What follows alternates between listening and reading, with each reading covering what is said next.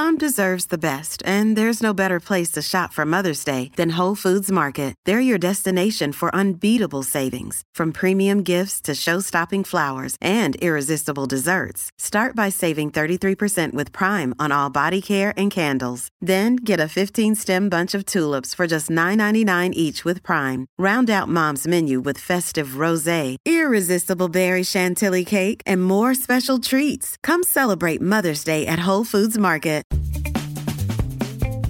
I'm Demian Bulwa. Today on Fifth and Mission, the demise of Anchor Brewery and its famed steam beer.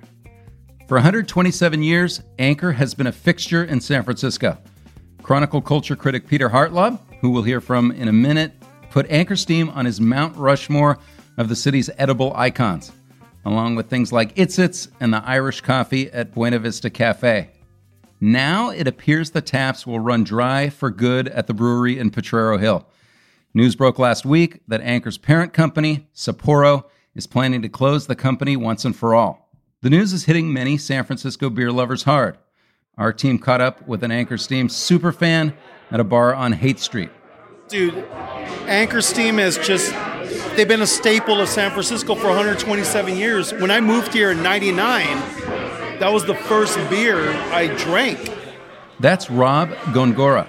He says that at the time, he was new to craft beer, but his first sip of Anchor had him hooked. And since back then he was actually living near the brewery, the brand became a staple of his life. So you could smell the steam beer at all times of the day, night, day.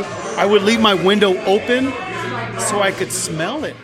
This conversation was taped as Rob was sitting at the bar, sipping on an Anchor Steam, sporting an Anchor Steam jacket, and contemplating what the loss of this beer might mean for his city. You know, it's just sad because we're seeing a lot of these iconic names, places, buildings just closing down, and, you know, it's just real sad, man. These kinds of complicated feelings, stirred by the loss of a humble brew, are shared by many throughout the city. So, today on Fifth and Mission, we're going to try to process those feelings together by reflecting on the history of Anchor Brewing, discussing why it is that this storied company now seems to be done, and asking if there's any chance of a ninth-inning miracle comeback. My guests are Jess Lander.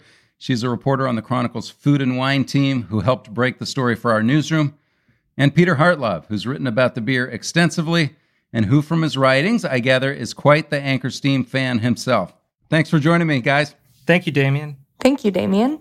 Peter, for anyone who doesn't know that much about Anchor's history, help them understand why fans like Rob are taking this so hard. You know, it's San Francisco's beer. Established in the eighteen hundreds, it's survived fires, prohibition, uh, the earthquake, two world wars. It is the phoenix on the flag of our city in beer form. It's a good beer. It's associated with the Giants. Um, has always been like a bar beer. It's on tap. And I think people who live here especially, but even people who just got here, I mean, it's one of those foodstuffs that you instantly identify with San Francisco. I think this is a big deal. Jess, let's get down to business here. We'll talk more as we go on about the feelings people are having. But first, tell us what we've learned about the closure of Anchor since the news broke last Wednesday. Was it a surprise to customers? Was it a surprise to workers at the brewery?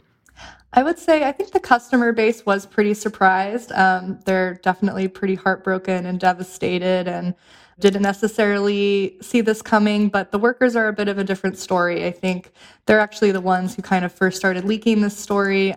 They definitely had an inclination that something was up. But, we, you know, there was a pretty big warning sign about a month ago. Uh, the company announced that it was discontinuing its Christmas ale, which was a very big deal, and halting distribution outside of California. So that was, in retrospect, a pretty big sign that something like this might be happening.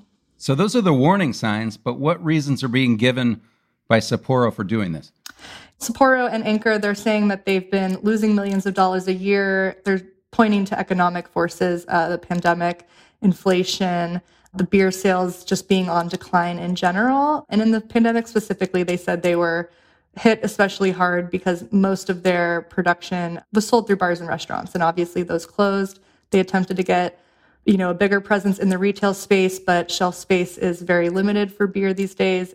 Another thing people might be thinking is that this is another example of the San Francisco doom loop. Um, I can totally understand why. However, this definitely seems like an isolated incident. I don't think San Francisco particularly had much to do with this, more so the either the ownership and management of the brewery um, and the changing landscape of craft beer. Peter, as a connoisseur, I mean, you've been following this stuff. Were you getting worried even before last week?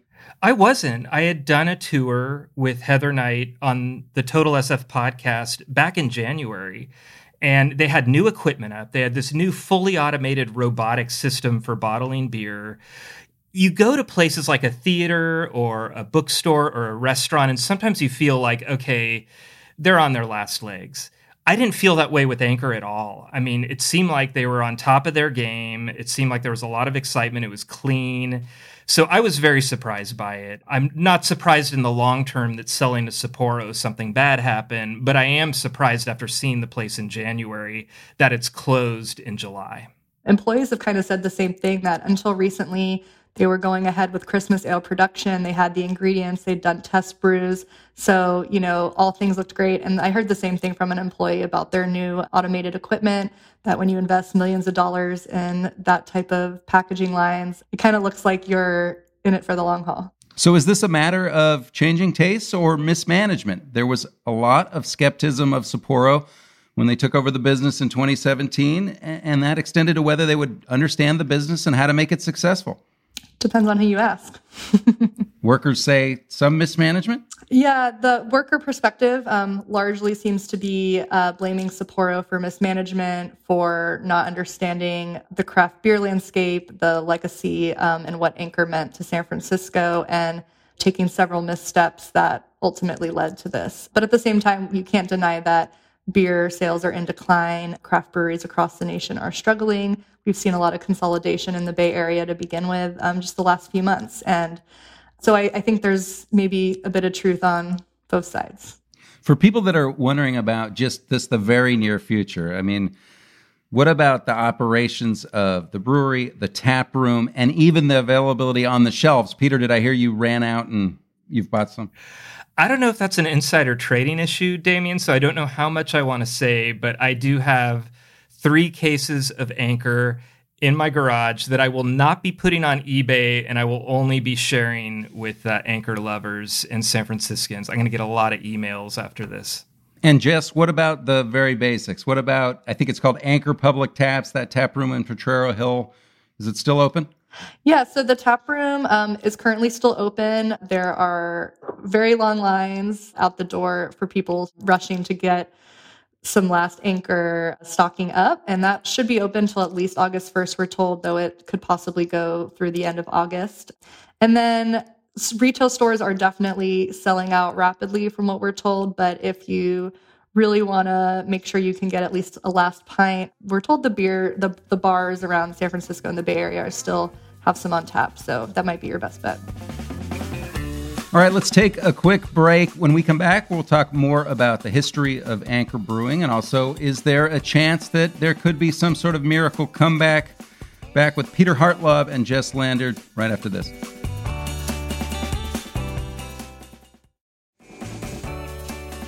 Welcome back to Fifth and Mission. I'm Demian Bulwa, joined by Chronicle food and wine reporter Jess Lander and culture critic Peter Hartlaub. We're talking about the demise of Anchor Brewing, the San Francisco icon.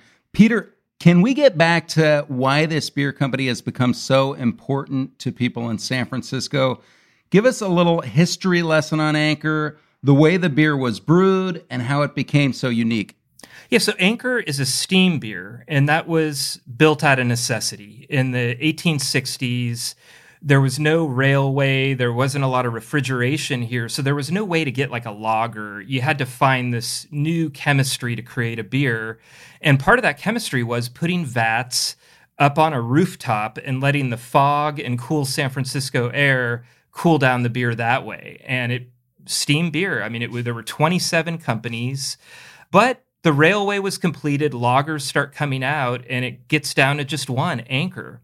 And I, I think, again, what's amazing is its survival. There have been times when there's one person working at Anchor There was one point in the nineteen fifties when a guy literally just, he was so old, he couldn't lift the barrels anymore, so he shut it down, went to someone else. And then another big San Francisco thing happened, Fritz Maytag, this ingenuity, you know, think of like a, you would think a tech V C situation right now. He's the washing machine repairman, Scion, and he drops fifteen thousand dollars and resurrects Anchor and just makes it bigger than ever, puts a lot of pride into it, puts better ingredients into it, and turns it into the beer that we're drinking right now. All right, I know we have a little bit of a clip here from Anchor's brewmaster, Dane Volek. He describes what makes Anchor Steam so special. Yeah, and Dane Volek was trained by Fritz Maytag. I mean, this has been passed down. Dane's the gentleman that we met, Heather and I, when we went and visited the brewery, and he is a very smart brewer. So Steam's a very special beer, very highly unusual. Of course, we're the last ones making a, quote, Steam beer today, although California Common is the common term, shall we say, for other other beers made in this style. And San Francisco was really a, a really warm place that allowed this process to occur and allowed a lot of these innovations to take place. And, you know, we are the last ones around, but there's there was a lot of it going on at that time. So all of this, Peter, and perhaps Jess, our, our wine connoisseur, what does this mean for the beer's taste? And do you guys like it? I love it. I associate it with Giants games. I associate it with bars around here. I remember when we did our Total Muni two thousand eighteen, and we're riding every bus in the city. We got to Oracle Park, got up to our suite, and all of our friends and family who were waiting there had drank all the Anchor. And Heather and I still joke about that because all they left us was the Coors Light. Um, it's a good beer. I mean, it, it tastes like San Francisco. It tastes like fog. You get a little bit of the sourdough in there. I always say, like, you can almost taste the metallic rail of a cable car. It's a really good beer. It's a distinct beer, and it's something that people are going to miss. Jess, is that true? Notes of San Francisco in the beer? You know, I, I think I, I've always thought it was a good beer as well. I think that this is one of those cases where nostalgia and legacy play a role in people's love for it. You know, what's emblematic of that is that California Common, which is what we call this style of beer since Anchor has trademarked it, is not a popular style style of beer. It's not something breweries are making very often or that you see on the shelves. So it's definitely not in vogue anymore, I would say. But if anyone could continue doing it successfully, I would say it's Anchor. Jess, you mentioned that tastes are changing. I mean, there was a time several years ago where it seemed like around every corner there was a new microbrewery and a new tap room. Are we past that? What are we seeing in the industry? And, and if so, where, where are tastes going?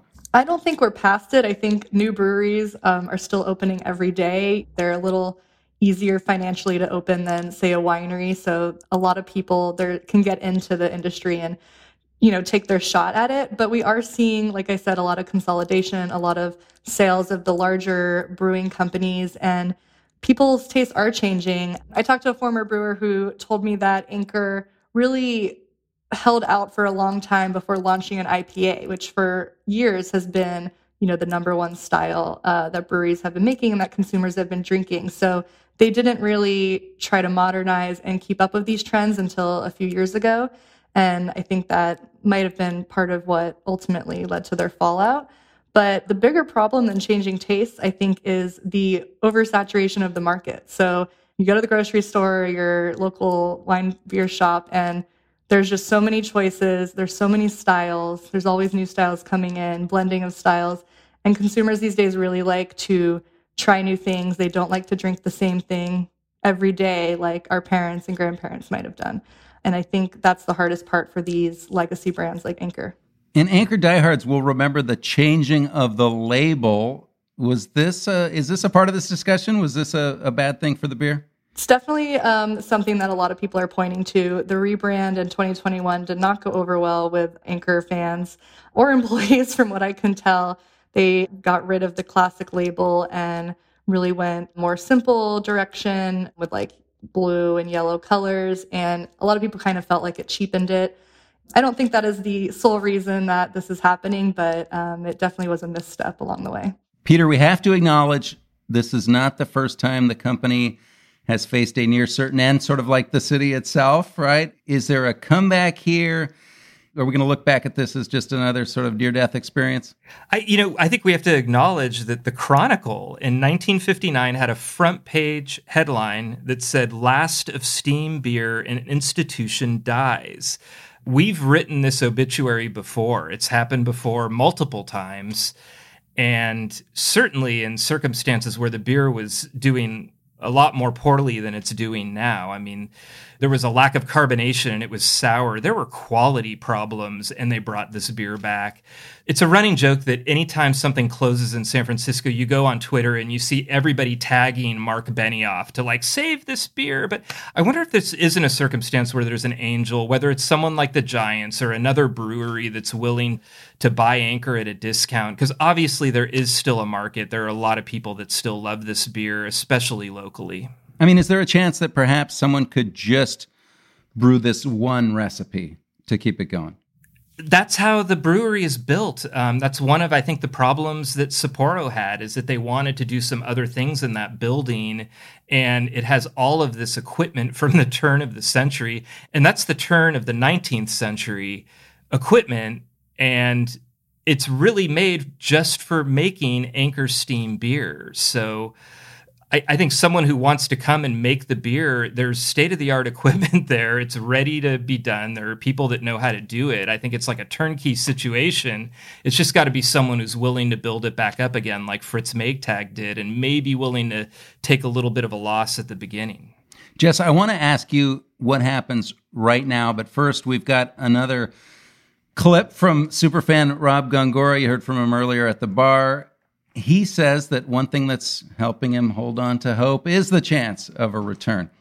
You know, they've already been through this a few times. They've gone under, they came back. They went under, they came back. So they are going to come back. Maybe not here in San Francisco, but the name, it will live on. Jess, what happens now with the financial picture of Anchor Brewing? And what are the possibilities that still remain? The company has, as we said, ceased operations. And, you know, they told us that they, in the recent months, tried on many occasions to sell the brewery and had no luck. They don't sound very hopeful themselves. However, the company will soon enter what's known as an A B C. It's an alternative to bankruptcy where the company's assets will essentially be sold off at pretty low prices, probably. And, you know, it's possible a buyer could come in. I actually saw this happen in the beverage industry just last month. House, which is a aperitif brand, did the same thing, went to an A B C and was recently purchased, and now their products are back online. So I think there's always hope in general, and I think with this brand in particular, people are not ready to give up on that yet. Closing thoughts, Peter. What does a city like San Francisco lose when it loses an icon like Anchor Brewing? You know, we've lost big things before, and um, it happens all the time, and we weather it.